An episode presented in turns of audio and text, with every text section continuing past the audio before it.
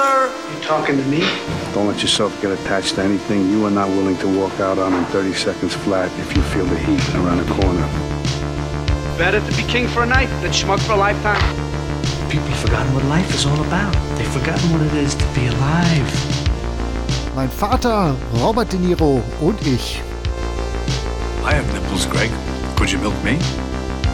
Ein Zwei-Generationen-Podcast über einen der besten Schauspieler seiner Generation. Have to think about one shot. One shot is what it's all about. Here has to be taken with one shot.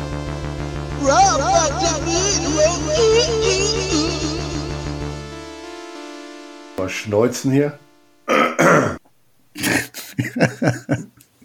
Sehr gut. So, bin soweit. Oder ist das schon aufgenommen? Das ist schon auf der Aufnahme drauf. Sehr schön. Danke dir.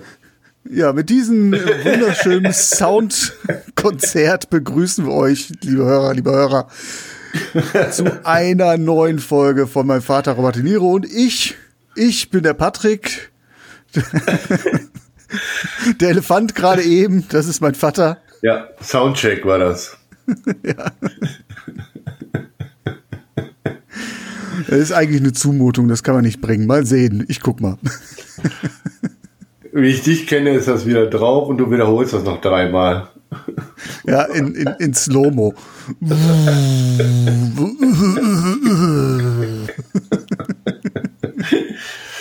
Ja, Wer weiß, wofür man diese Soundfiles noch gebrauchen kann. ja genau. Vielleicht wird das ja unser standardmäßiges Intro. Ja, genau. Das wir Stand heute Folge 13 noch immer noch nicht haben, aber ich bin dran.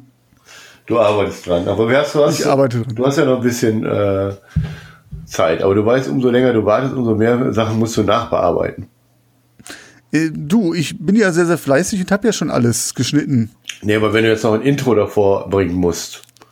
Ja, aber das ist dann wirklich nur noch äh, 10 Minuten Arbeit vor dem Hochladen. Das ist jetzt wirklich nur noch Schisselermengen. Ja, okay. Ich wollte es meinst ja nur gut mit dir.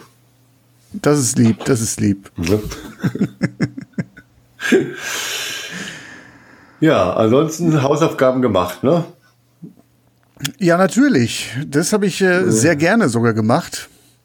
Ja. Film, den du heute aufgegeben hast, das war ein Film, den ich auch sehr, sehr lange auf meiner Liste hatte. Ich, den wollte ich noch nicht so früh zücken, äh, da ich weiß, dass du sehr vieles von der Klassikerschiene auch zücken wirst, habe ich den erstmal zurückgehalten. Damit Wir reden heute, Ja. Ja. Du, dein, du hast das Wort. du bist aber mir ins Wort gefallen. Ja, ich wusste ja nicht, dass du jetzt ausholst. Ja, okay. Profis am Werk hier wieder. Ja. Ja, starte jetzt mal. Echt, erst sabotierst du und dann setzt du mich unter Druck. So geht das nicht. Wir reden über Die durch die Hölle gehen von 1978. Äh, Originaltitel ist Deer Hunter. Robert De Niro ist der Jäger. Er ist der Einsame. Er ist der Freund. Ich habe Nein gesagt. Er ist der Anführer. Von jetzt an sieh zu, wie du zurechtkommst.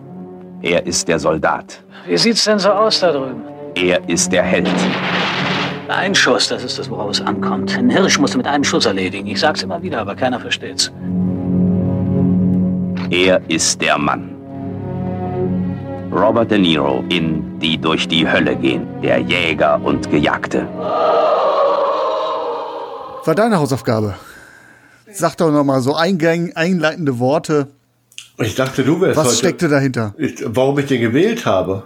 Genau, genau. Oh, das ist aber schwierig, weil dann komme ich fast schon in die Bewertung. Das wollten wir ja nicht, oder doch? Ach so. Dann kannst du auch nicht sagen, was du mit dem Film vorab verbunden hast oder so. Irgendwie so ein paar Anekdoten zum Einstieg oder muss ich jetzt äh, knallhart das Protokoll abfahren, damit du nicht das Gefühl hast, dass wir. zum Einstieg. Ah, herrje, herrje. Ja, Ah, ich komme dann in die Bewertung, das geht nicht. Ähm. Das geht nicht. Du kannst mit mir einfach nicht reden, ohne was zur Bewertung zu sagen. Okay, wie, wie kann man das denn neutralisieren, indem wir einfach die Fakten ab, abreiten, ja? Ja, ich würde, äh, ja, vielleicht äh, machst du das mal, gehen wir mal diesmal nach Protokoll vor und du machst mal diesmal eine Einleitung mal ganz am Anfang. Ja, okay, dann, dann mache ich das doch nochmal. 1978, wie gesagt, ist der Film erschienen. Ähm, als der Film produziert wurde, ähm, so, ich glaube, es war 76, steckte Robert De Niro in einem, in den Vorbereitungen zu einem anderen großen Film, zu dem wir sicherlich noch kommen werden, der sehr, sehr lange Vorbereitung benötigte, und zwar wie ein wilder Stier.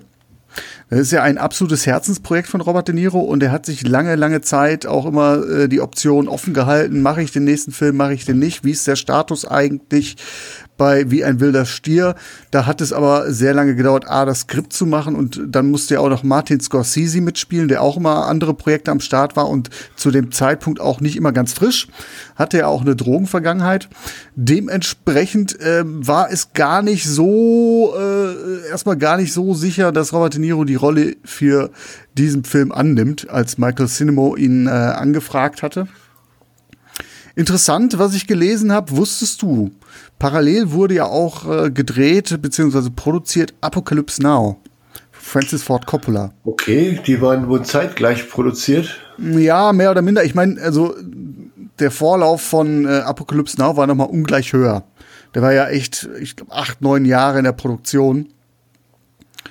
Und äh, tatsächlich waren die Filme dann nachher so getaktet, dass äh, die Macher von ähm, äh, die durch die Helle gehen, dann nachher doch darauf Wert gelegt haben, vor Apocalypse Now äh, in die Kinos zu kommen, wegen des Themas, um da jetzt äh, nicht im Nachgang zu erscheinen und diese durch diesen Effekt vielleicht das Nachsehen an den Kinokassen zu haben.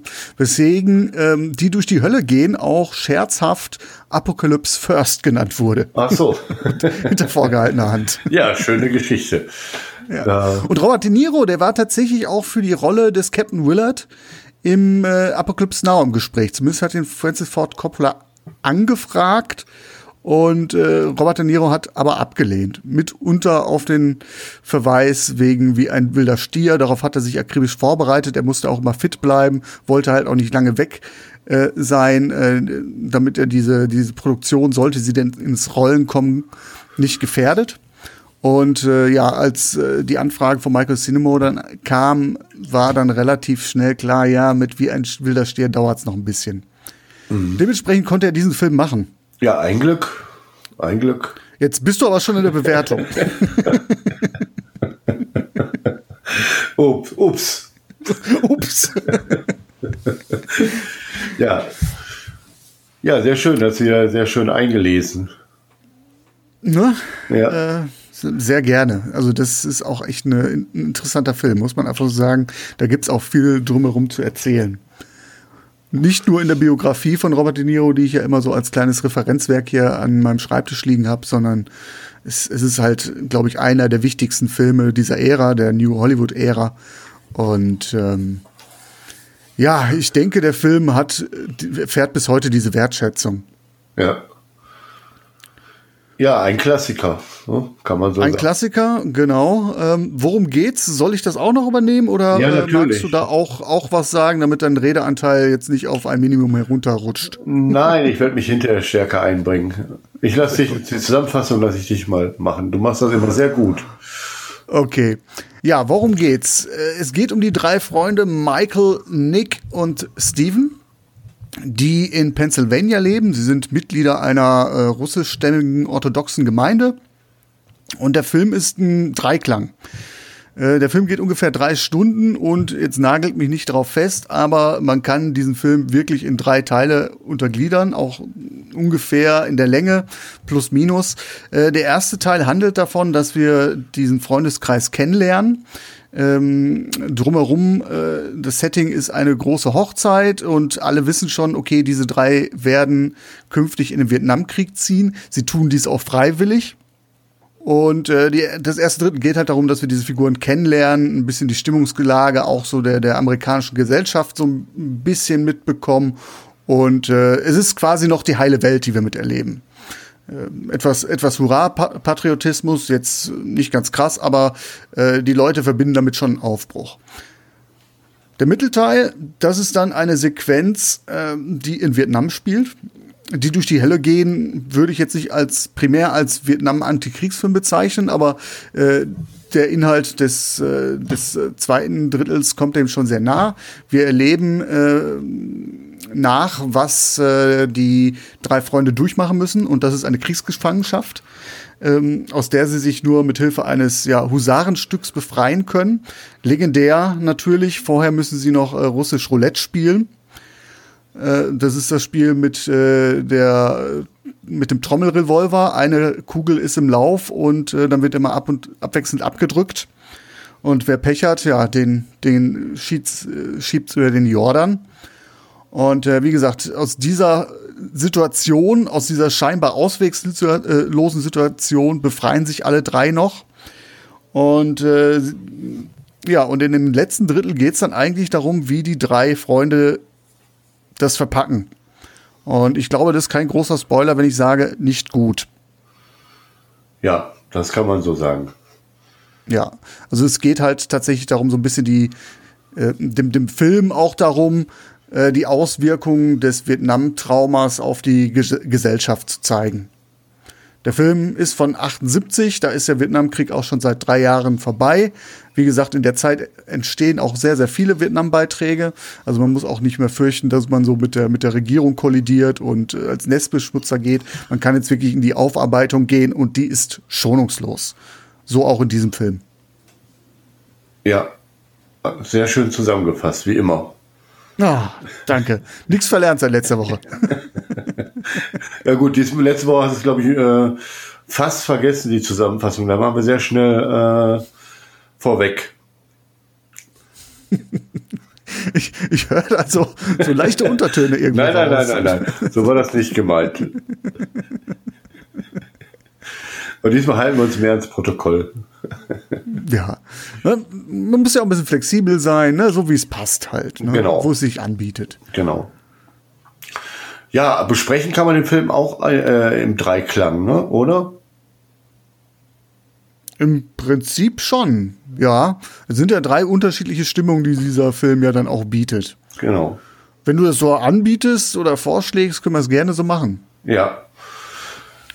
Also ich finde den, äh, den Anfang halt schon äh, bärenstark. Man bekommt halt mit, dass alle drei sind halt Stahlarbeiter und werden, äh, man, äh, Anfangssequenz ist halt die, die bei der Arbeit zu sehen und nach der Arbeit, wie sie dann aufbrechen. Äh, schon voll in den ja, Hochzeitsfeeling, äh, gehen vorher nochmal äh, in die, brechen in die Kneipe auf und dann äh, gibt halt diese e äh, ewig lange Hochzeitssequenz, wo wirklich ausgelassen gefeiert wird. Und ja, man hat so, hat manchmal das Gefühl, man ist halt mittendrin. Mhm, das ist schön gesagt, ja. Den Eindruck hatte ich auch. Ja. ja als ob man mitten in der Feier steht und äh, wirklich sehr ausgelassen und äh, ja, sehr stark gedreht, finde ich stark gedreht, aber auch äh, die Atmosphäre. Du sagst, man fühlt sich mittendrin. Ich habe zwischendurch echt vergessen, dass es sich hier um Schauspieler handelt und nicht um ein Home-Video von einer Hochzeit. Ne? Ja. Also es wirkt wirklich, wirklich echt und man merkt den Leuten auch an, äh, dass sie wirklich Spaß bei diesem Dreh hatten. Und wahrscheinlich werden die sich auch eingepichelt haben, damit es auch äh, realistisch aussieht. Genau, das war also das auch authentisch, ja. Ich habe das auch äh, tatsächlich hinter mir noch mal ein bisschen was von angeschaut und äh, wie Michael Sim Simino ein bisschen was davon erzählt hat und äh, ja, das war wirklich schon, dass auch die Leute, die da die Räumlichkeiten gestellt haben, das gesagt, das war wie eine Feier halt, ne, wirklich. Das war halt nicht wie ein Dreh, sondern ich glaube, die haben auch sehr viel am Stück gedreht. Mhm. Äh, also wirklich von der Stimmung her, äh, ja, man war voll mitgenommen. Ne? Also ich habe beim ersten Sehen das eben als sehr langatmig teilweise empfunden. Das fand ich diesmal äh, gar nicht. Mhm. Sondern man war eigentlich äh, ja für mich absolut notwendig. Das war, ich glaube, die Anfangssequenz ist von den drei Teilen auch die längste. Ja, deswegen sagte ich auch gerade ungefähr plus minus. Also ich ja. glaube, die Anfangssequenz, die geht tatsächlich eine Stunde. Ja, genau. Also sehr, sehr Und der Film geht insgesamt äh, ja drei Stunden, genau. Genau, also sehr ausgiebig. Ne? Plus anschli ja. anschließend gehen die drei dann nochmal gemeinsam auf die Jagd. Und äh, ja, man äh, alles wohl wissen, das ist kurz vor dem, also es ist quasi alles an dem Wochenende, bevor die drei eingezogen werden. Und äh, ja, da sind sie alle drei noch voller Tatendrang. Ne? Ja, es sind äh, Männer, die mit beiden Beinen im Leben stehen, äh, ausgelassene Leute. Ich glaube, Robert De Niro ist da am Anfang ja eigentlich noch so der der in sich gekehrteste von den dreien. Ne? Die anderen sind ja eher so ein bisschen. Der eine ist, äh, die beiden sind auch äh, also gespielt von Christopher Walken und John Savage. Das ist Steven. Ja. Ähm, beide sind auch unter der Haube quasi. Äh, Steven feiert die Hochzeit mit seiner Frau Angela und äh, Nick verlobt sich quasi auf dieser Feier mit seiner Freundin, äh, gespielt von Meryl Streep. Die wiederum so ein bisschen ja, das, das Interesse geweckt hat von Robert De Niro, der aber in das Liebesglück nicht reingrätschen will, weil er ist ein echter Freund und alle drei sind echte Freunde. Das ist irgendwie, äh, man, man möchte meinen, da geht nichts zwischen zwischen den dreien. Und deswegen hast du auch diese ausgedehnte Szene oder diese ausgedehnte Eröffnungssequenz, um genau das zu unterstreichen. Dass das eigentlich quasi eine, eine Blutsbande ist. Ja, dicke Kumpel halt, ne? Und äh, ja, also wirklich stark gemacht. Also die ganze Feierlichkeiten und äh, wie ausgelassen das Ganze ist. Äh, ja, hätte man gerne mitgefeiert, ne? Ja, es ist ja wirklich auch so eine russisch-orthodoxe Feier. Ja. Ähm, weiß ich jetzt nicht, ob es genau, ob es nicht noch irgendwie eine, eine, Unterform des Orthodoxen ist, aber es ist natürlich auch feuchtfröhlich. Es ist lebhaft, es wird viel gesungen, viel gelacht, viel getanzt. Also das ist keine steife Veranstaltung und es macht schon Spaß, äh, dazu zu sehen. Und ähm, es ist tatsächlich auch oft ein Kritikpunkt an diesem Film, dass in der ersten halben, in der ersten Stunde halt nicht viel passiert. Ähm, ich kann es natürlich auch nachvollziehen. Es ist ein Film, da muss man die richtige Stimmung für mitbringen. Ja, genau. Man muss sich drauf. Wenn man, wenn man sich nicht auf den Film einlassen kann, weil man jetzt mal eben schnell irgendwie was wegsnacken will, dann ist das definitiv der falsche Film. Wenn man gerade dabei ist, kurz irgendwo vorm Einschlafen zu stehen, dann ist es auch der falsche Film. Da muss man schon sehr, sehr wach sein, um da die Schönheit in dem Film dann auch zu entdecken. Genau. Die absolut drin gegeben ist. Es ist äh, also jede, jede, jedes Bild, äh, Kameraführung, äh, du hast immer den Eindruck, da ist sehr, sehr viel äh, Überlegung drin. Ne? Sehr viel Bedeutung. Ja. Äh, also die Komposition, da ist, das ist jedes Bild durchdacht. Und wenn du mit dem Auge guckst, dann ist das ein höchst interessanter Film. Ja, genau. Auch wenn man jetzt am Anfang sagen würde, er hat seine Länge, bis er dann wirklich, ich sage mal, anfängt. Aber ich finde, das ist diese ganze Anfangssequenz ist sehr, sehr wichtig für den ganzen Film, auch um die Charaktere aufzubauen und eben äh, ja diesen krassen Widerspruch auch dann dahinter äh, zu zeigen halt. Ne?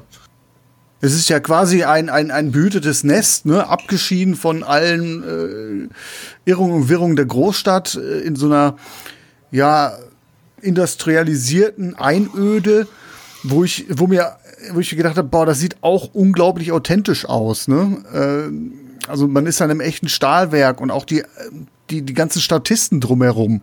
Ne, ich habe ja vor zwei, drei Folgen haben wir über Stanley und Iris gesprochen, ja. wo wir auch über die Darstellung von äh, ja, Arbeiterklasse gesprochen haben, wo wir gesagt haben, das passt überhaupt nicht. Das ist nicht authentisch. Das ist irgendwie so die Hollywood-Version von von ja. äh, Hollywood-Vorstellung von Arbeiterklasse. Aber äh, funktioniert nicht. Hier bist du direkt drin und denkst, yo, so könnte das beispielsweise auch in den 70ern im Ruhrgebiet so genau. stattgefunden haben. Ich hatte dann auch wiederum äh, mitbekommen, eben, äh, dass jetzt quasi die Sequenz in dem Stahlwerk tatsächlich dann ja auch äh, die Schauspieler gespielt haben, also auch in, an, in dem, an dem glühenden Stahl äh, wurden die nicht. Bei 3000 Grad. Ja, ja, wurden die nicht gedubelt und wiederum die, die äh, Statisten, sage ich mal in Anführungsstrichen, die mit in der Umkleide waren und in der Kaue, das waren wirklich die wirklichen Stahlarbeiter da, ne?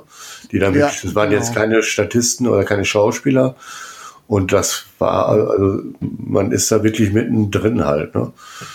Ja, der, der eine Freund von denen in dieser Clique, in dem Inner Circle, der Bärtige, Ja, ich glaube Axel heißt der, ja, ähm, gespielt von Chuck Espelgren, Das war tatsächlich auch äh, kein gelernter Schauspieler, sondern Stahlarbeiter. Ja. Also schon, äh, ja, eben bärenstark die ganze äh, Szene. Und dann gibt's halt aus meiner Sicht ein, zwei äh, äh, Szenen auch, die dann wirklich so auf das äh, kommende Ereignis so ein bisschen äh, schon zeigen. Das ist einmal die eine Szene, wo dann auf einmal auf der Feier dieser Vietnam-Veteran auftaucht mhm. und sich da stillschweigend an die Bar setzt und die drei dann ja eigentlich schon sehr, sehr stark angetrunken versuchen, ihn ein wenig zu entlocken um vielleicht einen kleinen Vorgucker für sich zu bekommen, so habe ich es jetzt mal interpretiert. Und äh, ja, der hat dann quasi, lässt sich dann auch auf gar nichts ein und sitzt da eigentlich nur und trinkt da seinen Whisky und ähm, lässt dann erahnen, worauf die sich da gerade einlassen. Ne? Also das finde ich jetzt auch eine ziemlich starke Szene. Ja, zumal du auch bei den dreien selbst merkst, dass da so ein bisschen gerade die Partystimmung getrübt wird. Genau versuchen da sich da irgendwie ihn da tatsächlich aus der Reserve zu locken und vielleicht eben ein bisschen in quasi mit in die Party mit einzubeziehen, aber das ist irgendwie, ja, das klappt nicht so wirklich, würde ich sagen. Ja, ja, ja, genau. Und denen wird dann auch so in, für einen kurzen Moment bewusst oder man merkt so, es stellt sich die Frage, wissen sie eigentlich, worauf sie sich da einlassen? Genau. Das genau. ist wirklich eine starke Szene, ja. Und dann gibt's halt noch mal ähm, für mich auch eine sehr wichtige Szene nach der Feier, äh, wo er dann äh, Michael dann quasi dann auf einmal abhaut, äh, sich der Kleider entlegt und wo die dann am, irgendwie am Pier sitzen und er quasi. Robert De Niro nackt, auch kein häufiges Bild. ja, obwohl ich denke, ich sage nur Frankenstein, aber. okay. Oder auch äh, immer Ärger mit Grandpa.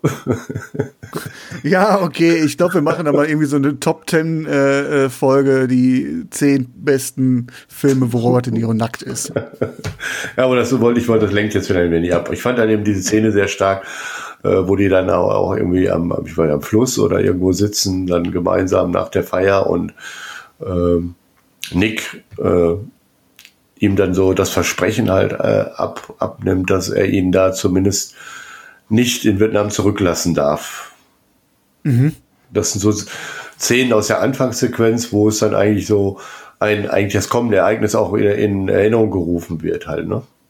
Ansonsten. Ja, ich würde da gerne noch eine, eine Szene ergänzen. Ja. Und zwar ist das quasi der direkte Übergang zur Vietnam-Episode. Ja. Wo sie wirklich die allerletzten Minuten miteinander genießen. Sie gehen in die Bar nochmal nach dem Jagdausflug, den erfolgreichen, der aber auch so ein paar Misstöne schon hatte. Beispielsweise in dem Streit zwischen Michael, Robert De Niros Charakter und, den ich unbedingt hier heute erwähnen möchte, ist John Cazell. Ja. Stan. Ja. Äh, das war sein letzter Film.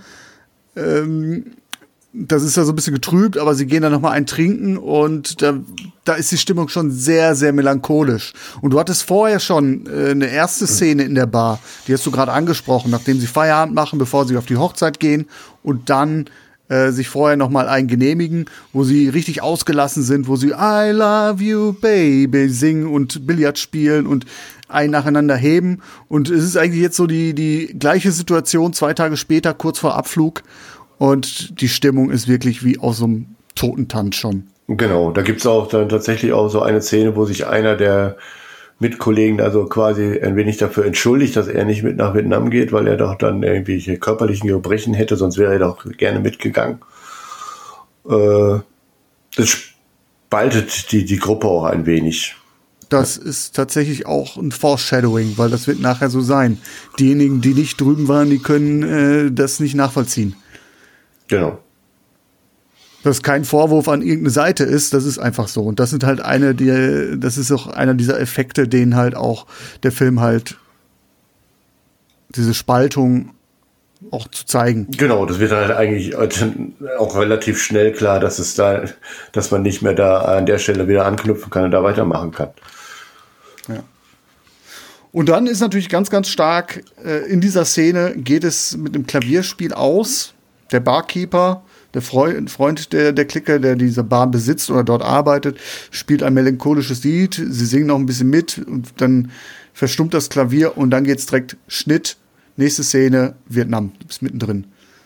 Genau. Bevor wir darüber gehen, Ja. Möchtest du, bevor wir äh, nach Vietnam rübergehen, möchtest du noch was zur ersten Hälfte sagen?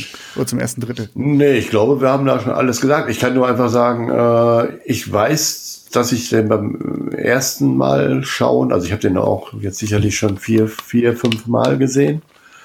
Beim ersten Mal, als ich den gesehen habe, fand ich das auch sehr lang und dann hat man so ein bisschen die Tendenz, ja, wann geht's denn los? Ne? Aber eigentlich äh, gehört das genauso zu dem Film. Mhm. Ne? Also das ist ja tatsächlich auch die Befürchtung, die das Studio hatte. Als sie nämlich gemerkt haben, Michael Cinema hat äh, eine Schnittfassung von drei Stunden da und dann haben sie sich die angeguckt und haben dann gesagt so, hm, das, was wir bewerben im Trailer, nämlich die Vietnam-Thematik, die kommt erst über nach über einer Stunde. Ja, weit, so. weit über einer Stunde, ja. Weit über eine Stunde. Äh, quasi der halbe Film ist schon vorbei. Genau. Ähm, das ist aus, aus, aus Studiosicht nicht ganz so geil gewesen.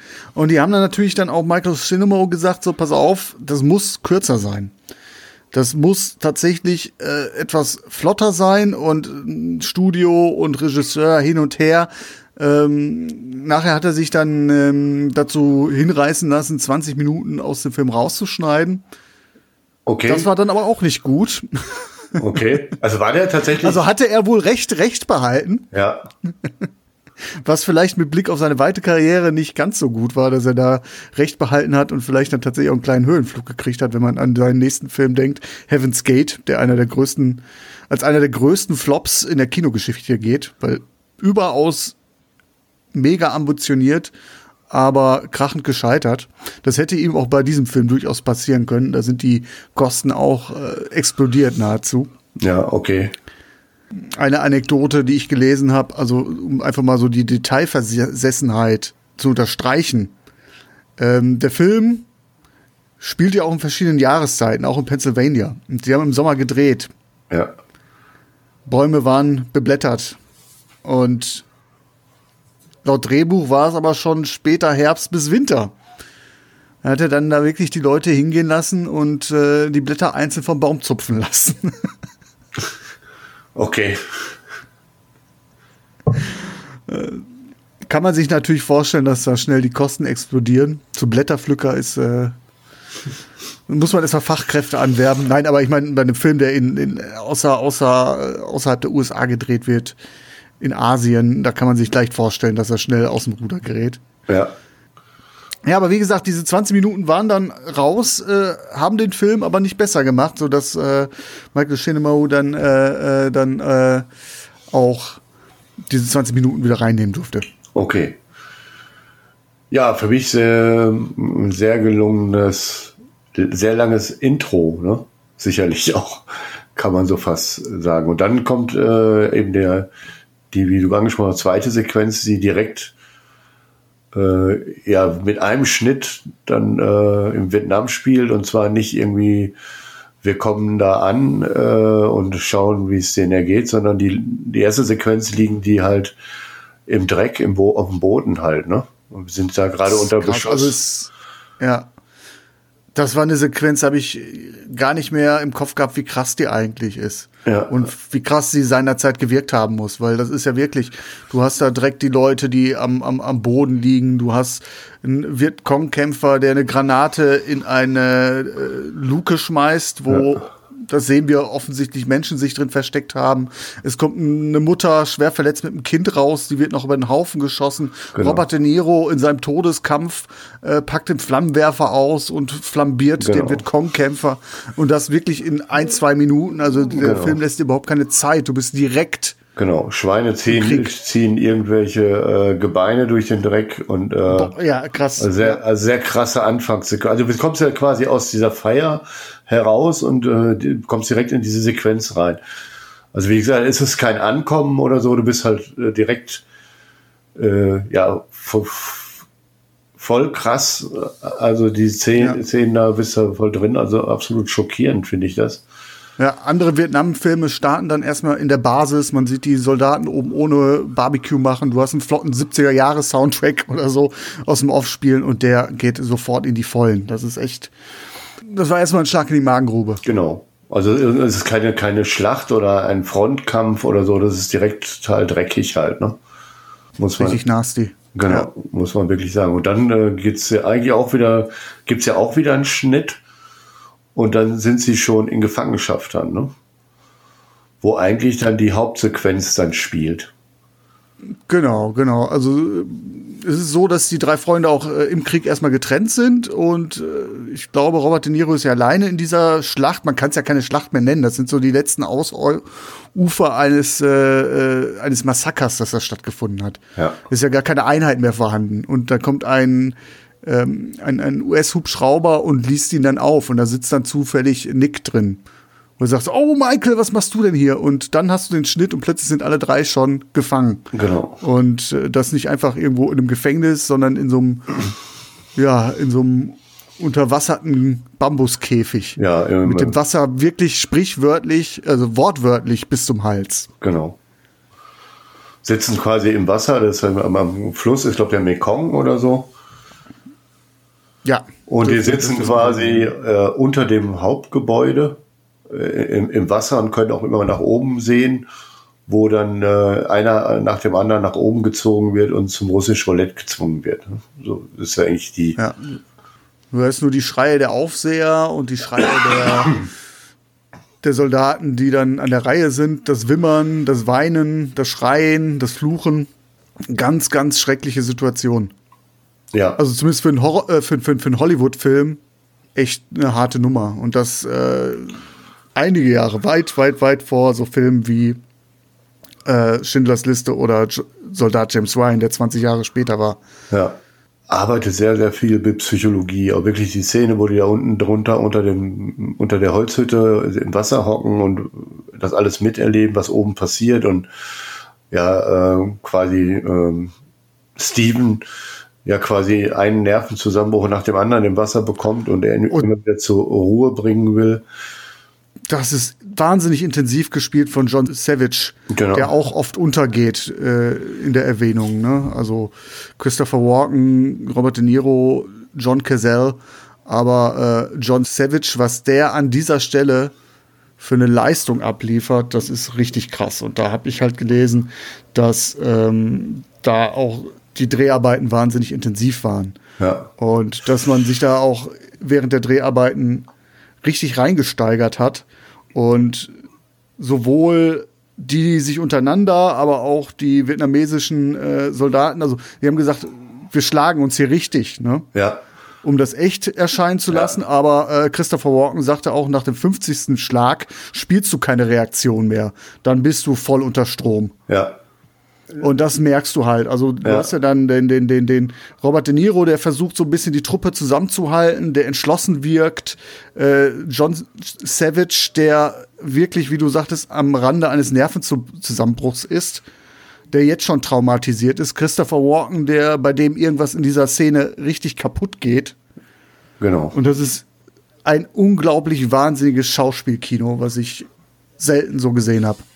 Genau. Selten so intensiv. Und hab's dann auch, äh, auch dann wiederum gehört, dass sie ja dann tatsächlich auch, die wurden halt wirklich nicht geschminkt, die waren da wirklich dann, das war alles äh, realer Dreck, die haben sich da tagelang nicht rasiert, nicht gewaschen äh, in dem Wasser, da waren echte Ratten und äh, das war schon, muss auch schon so ziemlich, ja, wie du auch sagst, dass das äh, irgendwo auch die Stimmung sich da sich sicherlich sehr aufgeheizt war, ne? Ja. Das äh, merkt man da auch. Ich war 2019 ja in Vietnam und auch äh, im äh, Mekong-Delta unterwegs und das ist schon äh, eine Brühe. Ja, Und wenn ich mir vorstelle, dass ich da drin äh, vier, fünf, sechs Stunden am Tag irgendwie drehen muss, ja. da kräuseln sich bei mir so schon die Fußnägel, ohne dass ich jetzt irgendwie äh, ein wahnsinniges, intensives russisch Roulette-Spiel noch inszenieren muss. Ja, ja. Das haben wir ja auch geschrieben und dass dann äh, die da auch ein bisschen zu kämpfen haben, dass der Fluss halt sehr äh, quasi auch so eine Tide hat, ne? dass er ständig wechselt und äh, die Höhe wechselt. Das dann auch sehr schwierig war bei den Dreharbeiten. Das weiß ich nicht, aber ich weiß, dass es halt auch ein, äh, wird ja auch der braune Fluss genannt. Ja, Du siehst nichts, was, was da unter dir ist. Ja, ja, es sind auch sehr viele eben äh, Getiere, Schlangen und sowas äh, drin halt. Ne? Genau, also damals war die Verschmutzung wahrscheinlich noch nicht so stark wie heute, aber äh, trotzdem, wenn da irgendwie Bau Bäume, äh, Stämme, irgendwas auch immer. Es gibt ja nachher eine Szene, wo sie sich vom Hubschrauber äh, in, in den Mekong fallen lassen, weil äh, Steven sie nicht halten kann und sich auch verletzt, weil er auf einen Stein fliegt, den er nicht sieht. So zumindest ist es ja dann in der Geschichte ähm, dargestellt, aber das kann dir durchaus passieren, Ja. wenn du in die braune Brühe da springst und nicht siehst, was unter dir ist. Ja. Ja, und dann äh, gibt es natürlich aus meiner Sicht die super intensive Szene mit dem russischen Roulette. Äh, Ja, es ist Filmgeschichte. Ja, also äh, da, was da der ähm, Robert De Niro und auch, äh, äh, na jetzt komme ich auf den Namen nicht, Christopher Walken. Christopher Walken da äh, spielen, das ist wirklich äh, ja angsteinflößend oder oder äh, äh, wirklich schaurig halt, ne, das da anzusehen. Es ist ja auch ein wahnsinniger Plan. Also nicht, also die Situation an sich ist surreal, surreal schlechthin. ja, Und dann, äh, wie sie sich daraus befreien wollen, äh, indem Robert De Niro sagt, so pass auf, wir spielen nicht mit, mit zwei Ku äh, mit einer Kugel, sondern mit zwei oder drei Kugeln. Das heißt, äh, 50-50 Chance, sich der Stirn wegzublasen. Hintereinander. Ja. Ne? Erst, erst muss Christopher Walken schießen, dann er und dann haben sie da zwei oder drei Kugeln drin. Also das war schon also ein Wahnsinns, Wahnsinnsplan. Nur damit man dann zwei, drei Kugeln im Lauf hat, um sich dann der Wärter zu entledigen. ja. Es, es, also das ist Ja, schon äh, ziemlich äh, verrückt und man leidet wirklich mit mit denen, ne? Und die werden ständig ständig äh, dieses Geschrei und die müssen sich die Pistole selbst äh, haben die ja, die müssen ja selbst abdrücken. Ständig dieses Geschrei und äh, wie gesagt, wie Schläge ins Gesicht und äh, sie sollen auch endlich dann drücken und also schon Genau, äh, wirklich, äh, alles auf Vietnamesisch, was ja auch eine sehr harte Sprache ist, ne? Ja. Also schon sehr nervenzehrend, diese Szene da, ne? God damn it! It's gonna be all right, Nicky. Go ahead, shoot. You shoot, Nicky. Go ahead. You. You Go No, no, no, no, Nicky. Oh, you got. Oh, oh, you're gonna die, you motherfucker. You're gonna die. Ow! Go ahead. Go ahead, Nicky. Go ahead. Just do it. Do it. Do it. Do it. Go ahead.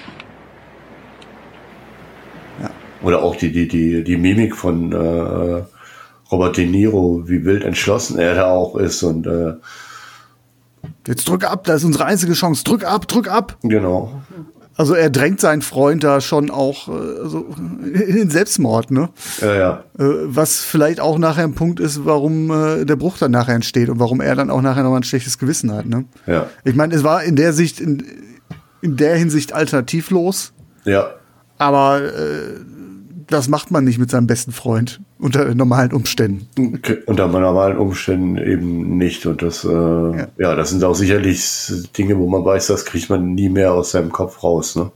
Jetzt muss man mal einmal da einhaken und äh, noch mal so ein bisschen Rezeptionsgeschichte rekapitulieren. Der Film war ähm, ein Kritikererfolg, ein Publikumserfolg, hat auch Oscars abgeräumt, von neun Nominierungen fünf, äh, aber auch nicht ohne Kritik gelassen. Okay. Und ein Kritikpunkt war tatsächlich die Darstellung der Vietnamesen, Ja. die da natürlich sehr, der Stereotyp würde ich, würde ich jetzt nicht sagen wollen, das ist das falsche Wort, also sehr, sehr negativ wegkommen. Ne? Also sehr unmenschlich. Ja. Und äh, es gibt auch keinen Beleg dafür, dass äh, nordvietnamesische äh, Soldaten US-Amerikaner zu russisch Roulette gezwungen haben. Es ist natürlich jetzt auch alles Makulatur darüber zu sprechen, was ist im Krieg passiert, was nicht. Ähm, wir wissen, auf beiden Seiten sind Kriegsverbrechen begangen worden. Von daher stellt sich diese Frage jetzt in dem Kontext nicht, zumal das äh, russisch Roulette ja auch ähm, laut Regisseur eher ein Symbol für die Sinnlosigkeit und Beliebigkeit des äh, Sterbens darstellt.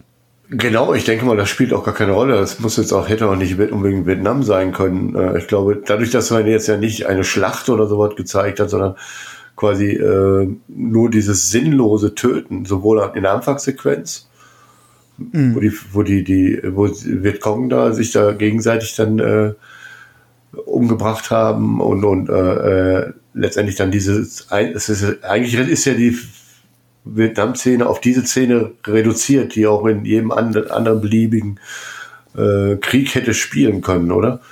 Ja, äh, ja, genau. Und im Prinzip hast du als Vietnam-Episode nur diese Gefangenschaftssituation. Genau. Ja. Deshalb sehe ich das jetzt gar nicht so, ist das für mich beliebig austauschbar. Und für mich sind, sind jetzt auch nicht die Amerikaner die Heroen oder sowas, äh, die da irgendwo dargestellt werden. Es wird einfach nur als, genau, das als super grausam alles dargestellt und sinnlos. Ne? Das finde ich nämlich auch, dass die Amerikaner, dass es schon deutlich wird, dass das auch ein sehr sinnloser Krieg ist und dass äh, die Amerikaner das auch durchaus unterschätzt haben. Das schwingt ja so mit. Und es gab ja durchaus Kritik an diesem Film. Unter anderem Berlinale 1979 gab es einen großen Skandal. Da haben die äh, Sowjetrepubliken äh, ihre Delegation zurückgerufen, nachdem dieser Film äh, im Programm aufgenommen wurde, weil man äh, das als Affront gegen die Völkerverständigung sah und als Beleidigung der äh, vietnamesischen Freunde. Äh, muss man auch dazu sagen, Vietnam ist ja danach in den nächsten Krieg gerutscht gegen die Chinesen. Mhm. Und da waren die Sowjets auf der Seite der äh, Vietnamesen. Ähm, spielte auch eine Rolle. Aber auch Jane Fonda beispielsweise hat sich sehr kritisch zu dem Film geäußert und äh, Stimmung gegen diesen Film gemacht und äh, gesagt, okay, das wäre ein sehr hurra-patriotistischer Film. Was ich so jetzt nicht sehe. Kann, also kann ich keine, kann, kann in keiner, keiner Sequenz kann ich mich, konnte ich das irgendwo äh, ableiten oder so. Das ist einfach für mich eine Sinnlosigkeit des Krieges hier da und die ja sehr drastisch dargestellt wird. Und wenn du diesen Hurra-Patriotismus heißt, dann ist das, äh, siehst in dem Film, in dieser ersten Sequenz, dann ist der gewollt, um dann nachher die Fallhöhe zu unterstreichen. das böse Erwachen. Genau. Das glaube ich schon, dass am Anfang wirklich die Sequenz sehr so lange ausgedehnt ist, diese unendliche Feier und sehr ausgelassene Feier, weil das dann am Ende noch viel krasser, auch dieser Schnitt, äh, der ist halt noch viel krasser halt, ne? Ja. Und du hast natürlich die Figuren aufgebaut und du, ja, dadurch, dass du ja in deren Mitte bist, weil du ja sagst, du könntest ja theoretisch mit auf der Feier sein, bist du eigentlich mittendrin und äh, ja, du, du, du bist schon nah bei den Personen dran, wenn das äh, dann im Wirdmann losgeht, ne? Ja. Das ist, ist halt so. Deshalb glaube ich nicht, das ist Patriotismus, das ist, glaube ich, einfach um einen da wirklich äh, an die Person ranzuführen und eben diese, diesen Schock und dieser krasse Gegensatz, um den wirklich, wirklich so krass wie möglich ausfallen zu lassen, was mhm. auch wirklich gelungen ist, finde ich. Ja, also wie gesagt, die Kritik kann ich auch nicht ganz nachvollziehen. Ähm, die Kritik an der Darstellung der Vietnamesen ja, kann ich nachvollziehen, unter gewissen Umständen, aus einer gewissen Zeitperspektive. Es ist halt kein Film, der jetzt irgendwie die fehlgeleitete Intervention in äh, Südostasien thematisiert. Es geht nicht darum, ist dieser Krieg richtig oder falsch, wie es beispielsweise ein, äh, ein Apocalypse Now oder ein Platoon macht. Es geht hier tatsächlich um die Folgen des Krieges. Dafür, deswegen stellt sich die Frage da an der die Stelle. Sinnlosigkeit, kann ich das ausblenden. Genau, die Sinnlosigkeit des Krieges. Ja, und wirklich, ja, dass es da wirklich keine Gewinner gibt, ne, oder? Ja, ja, genau, aber nicht äh, im Sinne einer politischen Bewertung. Nein, nein, nein ich glaube, das wäre auch austauschbar gewesen. Also äh, das machen andere Filme, genau. Ja, genau. Ja. Ja, auf jeden Fall sehr, sehr intensiv, obwohl es wirklich nur bis auf äh, den Anfang und das Ende äh, in diesem Drittel alles in diesem Kriegsgefangenenlager spielt, was sicherlich auch den Kostengründen geschuldet ist. Ne? Also äh, Dreh, sagte ich ja schon, in Südostasien ist nicht gerade günstig. Und äh, wenn man sich Apocalypse Now anguckt und die Entstehungsgeschichte, was für ein Wahnsinn das eigentlich war, da tat äh, hier dieser Film ganz gut daran, sich wirklich auf so ein, zwei Szenen zu beschränken. Aber ich glaube, ich glaube, das war jetzt auch gar nicht äh, äh, sind da jetzt große Schlachten und solche Dinge äh, da zu zeigen. Das war einfach auch, das war ja wirklich dann in Vietnam wie so ein Kammerstück da in, in dieser mhm. Hütte da, ne? Ja, aber wenn, wenn, wenn äh, gekonnt und gewollt, äh, hätte er durchaus noch ein, ein, zwei Szenen in Vietnam spielen lassen. Okay. Also hätte es für mich jetzt da gar nicht gebraucht. Nee, also insofern ist es schon diese Kostenreduzierung aus äh, äh wirtschaftlicher Sicht eigentlich ein Glücksfall gewesen. Ja. Also man hätte jetzt da nicht noch irgendwelche äh, großen Schlachten gebraucht oder oder oder. Ja, oder wie Coppola, der quasi einen halben Dschungel abfackelt. Aber äh, auch ein geiler Film, muss man echt sagen. Apocalypse Now, äh, kürzlich erst im Kino gesehen, die äh, äh, neueste Fassung in 4K. Ein, ein Film, die werden so heute nicht mehr gedreht. Es gab als ein, zwei äh, gigantische, größenwahnsinnige Filme und dazu gehört Apocalypse Now einfach zu und das merkst du im Film halt auch einfach an, dass da nichts Kulisse ist, ne? Ja. Anderes Thema, aber äh, muss ich in dem Kontext immer fallen lassen. Ja, gut. Wo waren wir denn jetzt eigentlich inhaltlich? Genau, sie befreien sich aus dem Lager unter dramatischen Umständen. Und dann gibt's eigentlich Und- wieder einen Cut, ne? Die drei Freunde werden getrennt, werden ja gerettet. äh, Sie fliehen ja über den Mekong, lassen sich treiben, hängen sich an so ein Stück Treibholz. Ein Hubschrauber wird auf sie aufmerksam, sammelt sie auf oder versucht sie aufzusammeln. Ähm, Nick steigt äh, ins, in den Hubschrauber, die anderen beiden müssen sich an den Kufen festhalten. Und Steven, der ja völlig durch ist, kann sie nicht halten, rutscht ab. Und Robert De Niro lässt sich auch in den Mekong fallen, um seinem Freund zur Seite zu stehen. Genau. Bei der Szene gab es übrigens, bei dem Dreh der Szene gab es auch einen beinahe Unfall, also einen ziemlich üblen. Äh, gibt ja diese Szene, wo ähm, sie da auf dieser Hängebrücke hängen, um auf sich aufmerksam zu machen. Der Hubschrauber kommt. Ja. Und da gab es einen Take, da hat sich der Hubschrauber äh, sehr tief geflogen, drohte da äh, sich in dieser Brücke zu verheddern. Robert De Niro und John Savage, die noch auf der Brücke standen, haben sich fallen lassen treibten da dann den Mekong und über ihn der Hubschrauber, der sich verhedderte äh, in der Brücke und äh, dachte Robert De Niro kurzfristig so, oh, wenn der jetzt hier auf uns runterknallt, äh, Was das? ist vorbei. Ja, und Hat sich noch nicht mal gelohnt, die Szene, der Take war nicht im Film. der Take war nicht im Film. Hätte man mit einbauen können noch, ne? Also, John, John Savage äh, verletzt, querschnittsgelähmt, weil er bei diesem Sturz aus dem Hubschrauber in den Fluss irgendwie auf einen Felsen fällt. Robert De Niro trägt ihn noch so ein bisschen äh, in die Zivil Zivilisation hinein, aber dann werden sie alle drei getrennt. ja, Und dann haben wir den Schnitt. genau. Michael taucht halt wieder in seiner Heimatstadt auf, kann man so sagen, ne? Steve Ja, ist, auftauchen sehr widerwillig. ist Ne? sehr widerwillig. Ja, gut, also er, er geht zurück in seine Heimatstadt. Äh, Steven ist halt in einer, einer Klinik für Veteranen halt. Und Nick ist in Vietnam verschollen. Und äh, dann die erste Szene, wo uns äh, Michael halt zurückfährt. Die Freunde warten schon in, in, der, in, in, seiner Wohnung oder in der Wohnung von Meryl Streep, glaube ich, und haben den Empfang vorbereitet und er sieht das und fährt vorbei. Ne? Genau, weist den Taxifahrer an, bitte fahren Sie weiter, duckt sich und verbringt die Nacht erstmal in einem Hotel. Ja, richtig.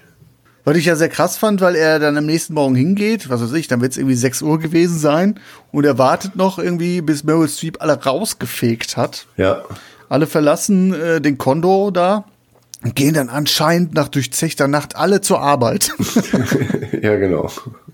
Ja, Ziemlich krass, weil Meryl Streep ja dann, äh, sie bleibt da, Michael kommt rein und sie sehen sie noch mal kurz, sagen Hallo, ach, da hast du sie ja verpasst und sie bricht dann auch direkt zur Arbeit auf. Also ordentliches Stehvermögen haben die da in Pennsylvania. und alle freuen sich, ihn wiederzusehen und er weiß, glaube ich, gar nicht, wie er mit den Leuten umgehen soll jetzt.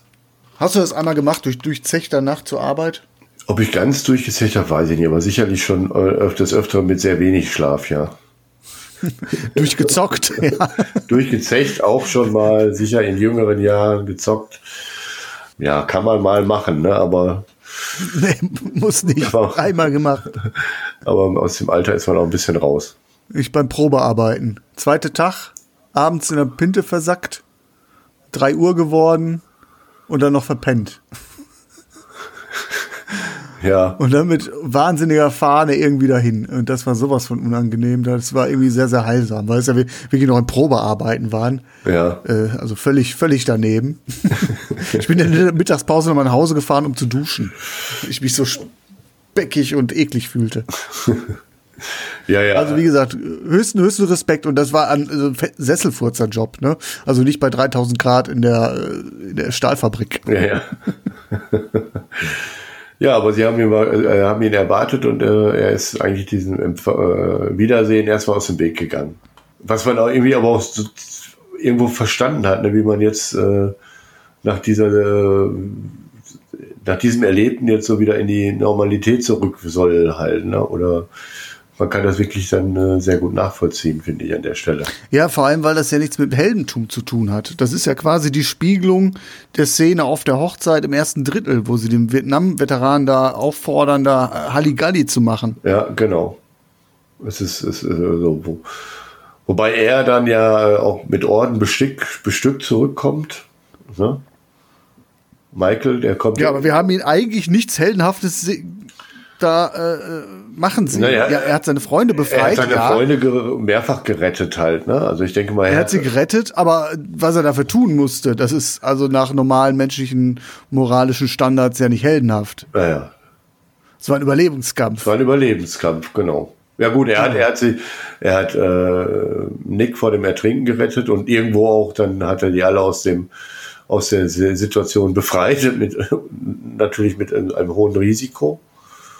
Genau, es ist, es ist hell in, in, im, im, im, äh, aus der Sicht der Soldaten natürlich Heldentum, aber es ist natürlich, also jedes Heldentum hat auch eine Kehrseite. Ja, genau. Und die sieht ein abgeschlachtetes Bataillon von Vietcong vor, oder zumindest in dieser Hütte, Ja. äh, die sie ja komplett niedergemäht haben. Genau. Ich meine, natürlich, äh, andersrum wären sie auch äh, getötet worden, aber wie gesagt, äh, Held, Heldentum ist in dem Zusammenhang ein sehr, sehr brüchiger Begriff. Genau, aber er kommt trotzdem mit Orden besch besch bestückt und als aufrecht gehend äh, zurück halt, ne? was, was die anderen, was bei den anderen beiden halt nicht der Fall war. Aber er Aber findet, dir wird, dir wird, wird, wird, wird klar, also er selbst wird sich ja wahrscheinlich nicht als Held empfinden, so, ne? Na, sicher Nach dem, was er durchgemacht hat. Und äh, will sich dafür nicht auf die Schulter, Schulter klopfen lassen. Deswegen kann ich das ja auch verstehen, dass er dann erstmal äh, gar keinen Bock auf diese ganze Gruppe hat. genau. Ja. Also sehr stark gespielt auch, äh, finde ich. Und dann eben die, die Schicksale von Steven. Steven hat dann beide, beide amputiert bekommen und will gar nicht mehr zurück. Gar nicht mehr zu seiner Frau, genau, die Nicht zu- eigentlich noch auf ihn wartet. Genau, das war ja erst ja un- unmittelbar nach der Hochzeit in den äh, Krieg gezogen und äh, will dann gar nicht zurück. Kleines Kind auf dem Weg. Genau, und will eigentlich gar nicht zurück. Also gibt's ja die Szene, wo Michael ihn dann quasi aus dem äh, Veteranenheim da entführt halt quasi, ne? Und zurückbringt. Und seine Frau äh, hat äh, ihm da äh, regelmäßig Socken äh, schenkt dann noch, ne? Ja, die auch völlig katatonisch ist irgendwo, ne? Genau, weil und sie wahrscheinlich das noch gar nicht weiß, ne? Nee, habe ich jetzt mal so interpretiert, dass er beide Beine verloren hat. Dass er, Das weiß ich nicht. Da, ich Das denke ist mal, das hat er gar nicht, äh, gar nicht gesagt. Das hat er alles verschwiegen. Oder dass es eigentlich wahrhaben wollen. Ja. Ja gut, das wäre aber schon ziemlich. So hab ich das jetzt. Ich habe so gesehen, dass er, Aber das er, er gar nicht zurück will und er, er wahrscheinlich immer noch erzählt, dass es ihm gut geht, dass er auf der Besserung ist und das Ganze hinauszögert. Und ich habe das Gefühl, dass er ihr gar nicht gesagt hat, was mit ihm los ist. So, Ja, ja, kann gut sein. Das würde aber so ihren Schock nicht ganz erklären. ja, Weil dann hätte sie ja was auf, auf etwas, worauf sie sich freuen könnte. ja, Deswegen hatte ich das so interpretiert, dass es da irgendwie was in die Brüche gegangen ist, dass sie irgendwie weiß, dass ihr Mann nicht mehr laufen wird, sie vielleicht nicht mehr ernähren kann oder was auch immer. So habe ich das jetzt interpretiert. Aber äh, ist auch eine interessante Sichtweise, ja. ja, beide Ansätze würden passen, ne? Ja, ja. Ja. Ja, und Nick äh, ist verschollen in, in Vietnam und, und schickt äh, Steven immer Geld. Ne? Ja, wo sich die Frage stellt, woher hatte die Patte eigentlich? Genau. Wie macht ein US-Amerikaner in den Wirren des Vietnamkriegs Kohle? Das kann nicht mit rechten Dingen zugehen. genau. Ja, und dann macht sich äh, Michael wieder auf den Weg. Ja, und kommt hinter das Geheimnis, was sich ja vorher schon etwas angedeutet hat, weil wir gesehen haben, wie äh, Nick äh, in eine Spelunke gegangen ist und sich äh, sehr interessiert hat für eine Partie russisch Roulette, die da nicht nur äh, in Kriegsgefangenenlagern gespielt wird, sondern anscheinend auch zum Zeitvertreib in den Hinterhöfen Saigons. Ja. Ob das jetzt wirklich der Realität entspricht, wissen wir wahrscheinlich auch nicht, oder? Da habe ich jetzt nicht zu gefunden. Ja. Ist natürlich schon äh, ein sehr risikoreiches Spiel. Also ich würde es nicht machen. Ja. Und scheinbar hat er aber da, äh, war er bis dato sehr glücklich, ne? sonst hätte er nicht so viel Geld gehabt. Das stimmt, er hat ziemlich lange gemacht, ne? Ja. Wenn du überlegst, dass du äh, ein Sechstel Chance hast, dir in den, in den Kopf zu ballern. Ja. Habe ich mir auch mal kurz zwischenzeitlich die Frage gestellt, wie lange muss er das spielen oder wie oft spielt er das eigentlich? Äh, wie gesagt, es sind ja ein paar Wochen, Monate, die da wahrscheinlich noch vergehen. Kann passieren. Also ich kann mich. Er ist ja auch heroinsüchtig, Ja, ja. wird die Kohle dann auch brauchen. Das Heroin hat er gebraucht, um sich zu betäuben. Also ein Teufelskreis, also man möchte sich nicht ausmalen. Äh, also man, man ahnt schon, obwohl man ihn jetzt gar nicht dabei beobachtet, wie er in Vietnam jetzt lebt, ähm, bis auf ein, zwei Szenen, ahnt man schon, was der Kerl jetzt durchgemacht hat. Ja. Ja, sehr. Das ist natürlich auch äh, die ganz, ganz, ganz, ganz großes, ganz große Stärke und Szene von Christopher Walken, wofür er wahrscheinlich auch in Erinnerung bleibt. Grundsätzlich ein guter Schauspieler, aber das, wie er da sitzt, Gedanken verloren, gleichzeitig aber auch entschlossen, äh, den nächsten Schuss zu setzen. Quasi sich diese, das, was Robert De Niro ja von ihm verlangt hat, abzudrücken, ohne nachzudenken. ja. Das ist ja auch der Schock von, von, von Robert De Niro, als er feststellt, was er da eigentlich tut, womit er sein Geld verdient. Dass er quasi die Büchse der Pandora geöffnet hat. Genau. Das ist natürlich echt ein harter, eine harte Feststellung für, für ihn. Ja. Und versucht dann halt ihn da in einem gemeinsamen russischen Roulette-Duell eben davon abzubringen dann. Ne? Also sehr krass. Sehr krass. Wenn wir jetzt schon den ganzen Film erzählt haben, können wir auch noch sagen, dass das Ganze gar nicht gut ausgeht für Christopher Walken. Nämlich in diesem gemeinsamen Spiel gelingt es Robert De Niro nicht, ihn davon abzuhalten, äh, die Pistole an eine Schläfe zu setzen. Ähm, diesmal trifft es auch Christopher Walken und der Film endet mit der Heimkehr von Christopher Walken von Nick im Sarg und der Beerdigung und der abschließenden, dem abschließenden Leichenschmaus, wo überhaupt nichts mehr von dem übrig geblieben ist, Ja. was wir in der ersten Stunde gesehen haben. Genau, zwischendurch gehen die dann halt nochmal, äh, bevor er nach Vietnam geht, gibt's ja auch nochmal die Sequenz, wo die ge- gemeinsam nochmal auf die Jagd gehen. Und, und auch da merkst du halt, es ist äh, nichts, nichts mehr wie vor, vor wie es vorher mal war. Also Ja, da gibt's das ist das, das, wo der Film ja auch die ganze Zeit drauf hinaus will. Genau, und das wird dann auch in dieser Jagdszene dann nochmal, in der Sequenz nochmal sehr, sehr, sehr deutlich, dass er da Ja. irgendwie Schwierigkeiten hat, wieder ins normale Leben da zurückzufinden. Da, ne? Oder Ja, und das alles, was wir jetzt erzählen, das wird aber nie ausgesprochen in dem Film. genau. Und das ist, glaube ich, auch nochmal eine ganz, ganz große Stärke des Films. Genau, er ist jetzt irgendwie nicht irgendwie pathetisch oder reißerisch oder an irgendeiner Weise, wo, wo er in irgendwelche äh, Gefühle äh, wirklich so massiv aufdrängt oder so. Das ist wirklich, du bist halt, äh, Ja, oder verbalisiert. Das ist ja das ganz Schlimme, so wenn jemand sagt, so, okay, äh, es gibt ja dieses Prinzip Show, don't tell. Ne? Ja. Also etwas mit Bildern zeigen und nicht irgendwie erzählen, weil jetzt dann irgendwie Robert De Niro einen langen Monolog hält, wie traumatisiert er eigentlich ist. genau.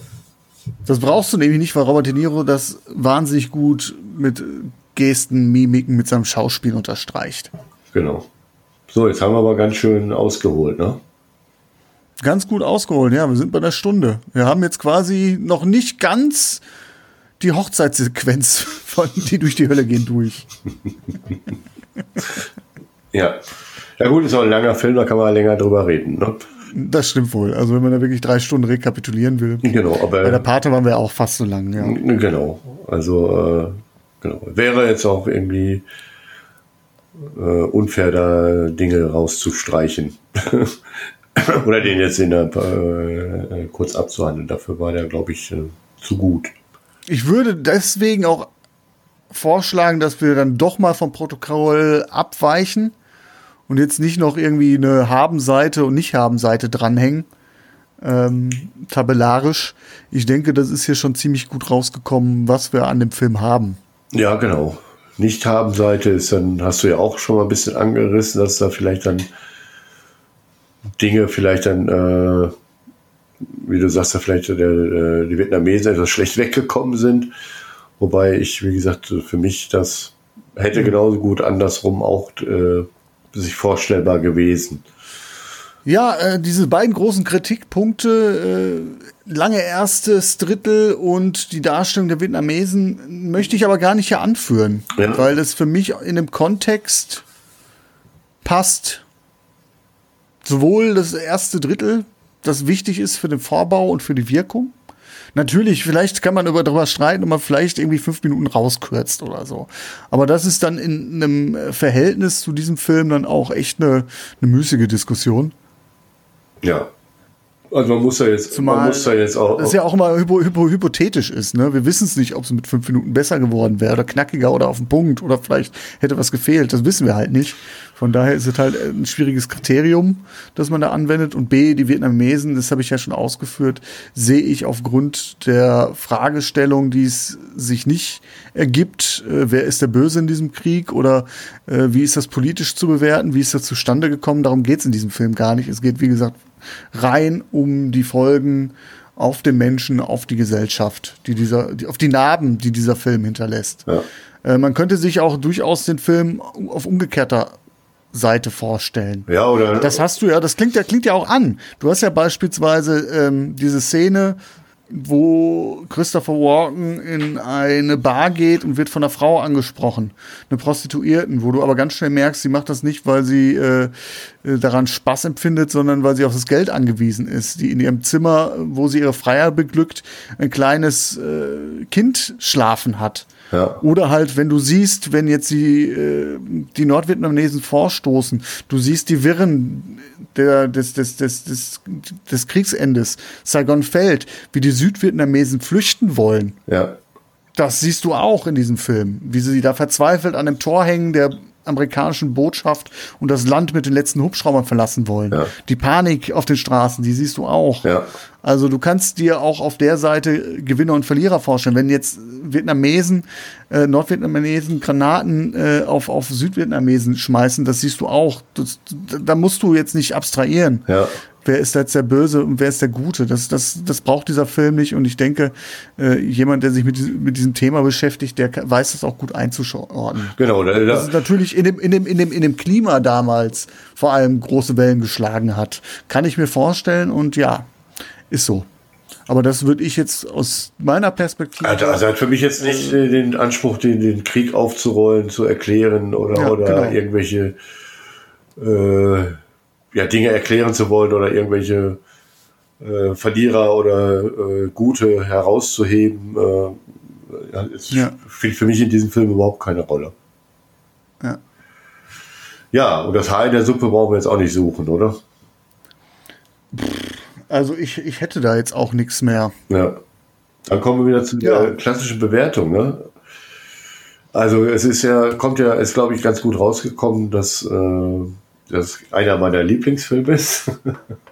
Mit- Das hast du heute noch gar nicht gesagt, Robert aber das wolltest du halt nicht vorwegnehmen wegen der Bewertung. Ne? Genau, deswegen. Äh, und ja, ich habe ja auch zwischendurch gesehen, äh, mal angedeutet, dass ich den schon äh, vier bis fünf Mal sicherlich geguckt habe. Und äh, Ja, bei mir, vier, viermal ist es sicherlich auch. Erste Mal habe ich auch wieder mit dir gesehen. Das weiß ich noch. Das war aber eher so, äh, wir mussten am nächsten Tag, ich habe ein Wochenende bei dir zugebracht, am nächsten Tag war Arbeit. Und dann hast du in der Fernsehzeitschrift gesehen oder im Videotext, oh, heute im dritten läuft äh, oh, die durch die Hölle gehen.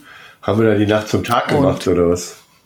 Ja, du bist weggeknackt. Okay. Ich habe aber relativ lange durchgehalten und habe mich dann wahnsinnig geärgert, dass ich dann äh, eingepennt bin und zwischendurch wach geworden bin, so dass ich mir damals dann auch die DVD dann relativ schnell geholt habe. Okay. Bist du dann noch vor der Vietnam-Sequenz äh, eingeschlafen? Ich glaube, ich bin kurz vorher und bin dann aber irgendwie wach geworden dann in der, im letzten Drittel Ja, okay. und konnte das nicht nachvollziehen, was da eigentlich passiert ist, nachdem die erste Hälfte ja so ruhig war, aber faszinierend schon damals. Und musste den unbedingt noch mal sehen und habe den dann tatsächlich irgendwie, als, als ich dann angefangen habe, DVDs zu kaufen, war der relativ früh in der Sammlung dabei. Ja. Und ich muss sagen, so alle, alle, ich musste nicht jedes Jahr gucken, dafür ist das auch ein Film, wo man wirklich die Stimmung für braucht. Ja. Aber so alle drei, vier, fünf Jahre Kann man den angucken, ne? auf jeden Fall, ja. Ich finde eben auch die, eben diese, ja, die Szene da in, in Vietnam, das ist eine der beeindruckendsten Filmszenen, äh, die macht was mit dir, so, ne? Also finde ich, Ja. die äh, packt dich halt und äh, zeigt in relativ einfacher äh, Sequenz ohne große ja, Schlachten oder große Aufwände, ähm, eben diese ganze Grausamkeit und Brutalität und äh, Dass man da halt nicht, nicht unbeschadet rausgeht, auch wenn man es äh, überlebt halt, ne? Nochmal, also der Vergleich mit Apocalypse Now, ich finde auch absolut, äh, dass der Film äh, wahnsinnig wichtig und richtig gut und ist auch einer meiner Lieblingsfilme. Wenn man das über so Kriegsfilme sagen darf, ne? Also, und der geht ja auch über drei Stunden, wo du vielleicht auch über jede einzelne Dis Szene diskutieren kannst, musst du jetzt vielleicht drin sein. Aber im, im Zusammenspiel hat so eine Reise in den Wahnsinn ergeben. Ja. Aber dass die durch die Hölle gehen, einen ähnlichen Effekt erzielt mit nur einer Szene, Ja, ja. ist schon wahnsinnig, wahnsinnig bemerkenswert. Ja. Ja, da sind wir jetzt in der Bewertung und bei mir ist das eine glatte 10. Bei mir ist eine 7. Oh, da wären wir heute mal gut auseinander. Nein, ich, ich, ich zücke, äh, also wenn ich jetzt nach den ganzen Ausführungen jetzt nicht die 10 zücke, dann äh, wäre ich, wär ich bescheuert, oder? Ja, da, musst du, da, musst du, da müssen wir gucken. Ne? Dann hätte ich auf jeden Fall Dann Erklärungsnöte. hättest du irgendwann Erklärungsnöte, ja. Ja, sehr starker Film. Ne? Also, wie gesagt, ich tue mich immer schwer mit der 10. Eigentlich lasse ich mir immer noch ein Pünktchen offen, aber äh, wenn ich das bei der Pate gemacht habe, dann muss ich hier das äh, definitiv auch machen. Ja. Da haben wir dann die Top-Punkte mal erreicht, ne? Ja, Okay. das ist äh, Ding, Ding, Ding, Ding, Ding, Ding, Ding, Ding, Ding. Da können wir jetzt aufhören, ne? oder? Das ist der Jackpot, wir haben alles gesehen. Ja, genau. Ab von hier an kann es nur noch schlechter werden. Genau. Ja, Aber das ist auch deine, deine Schuld. Ich sag dir, lass uns die Perlen erstmal hinten, irgendwo hinten ein- na, einreihen. ich hatte jetzt bei den. Verballer, äh, verballer das Schrot nicht. Na, da, so, so ist das Es jetzt. kommen auch noch schlechte Tage. Es ist ja nicht so, dass er sehr wenige äh, gute Filme hat. Ne? Aber ja, du hast recht, aber ich hatte eben den Eindruck, nach den letzten Filmwahlen, die wir gehabt haben, musste jetzt mal was rau- rauskommen. Ja, Auch jetzt für mich so, dass ich da wieder irgendwie bei der Stange. ich auch bei der ja. Stange bleibe. ja, ja. Ja, gut, ja, gut. Also ich, ich, ich, ich weiß ja, wie du tickst und von daher kann ich mich auf solche Sachen ja gut einstellen. Denn ich werde jetzt für den nächsten Film wieder aus dem Klassiker-Modus aussteigen. Ich habe mir jetzt schon gedacht, das, da, musst du jetzt irgendwie, äh, das musst du jetzt relativieren wieder, ne? Oder? Was das relativieren? Ich weiß es nicht so genau. Ich habe da, ich habe den Film auch noch nicht gesehen. Ich habe mir aber von meinem guten Freund David sagen lassen, mit dem ich gestern noch mal über unseren Podcast gesprochen habe, äh, dass der doch ganz schön sei. Okay. Und zwar gehen wir ins Jahr 2007 und nehmen uns eine Fantasy-Verfilmung vor. Der Sternenwanderer. Och, da weiß ich noch nicht mal, ob ich da jemals was von gehört habe. Ja. Okay, sehr schön. Dann recherchier mal. Ich weiß, dass es den zum Leihen gibt bei Amazon für 2,99 Euro. Das habe ich schon geguckt. Ja.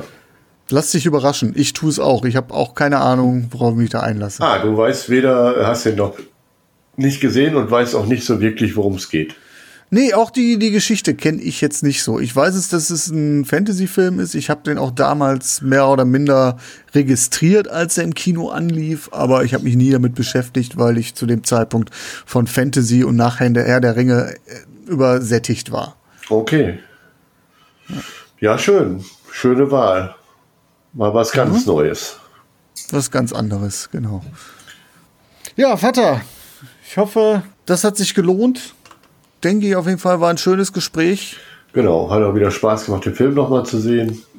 Ja, definitiv. Und dafür machen wir das ja eigentlich. Genau. Okay, dann äh, schauen wir. Vielleicht finden wir jetzt äh, noch ein kleines Juwel. Ich bin gespannt. Okay, dann Mein Lieber, ne, bis ich wünsche dir was. Bis nächste Woche. Bis nächste Und ihr, Woche. liebe Hörerinnen, liebe Hörer, auch euch eine gute Zeit. Bis dahin. Tschüss. ciao.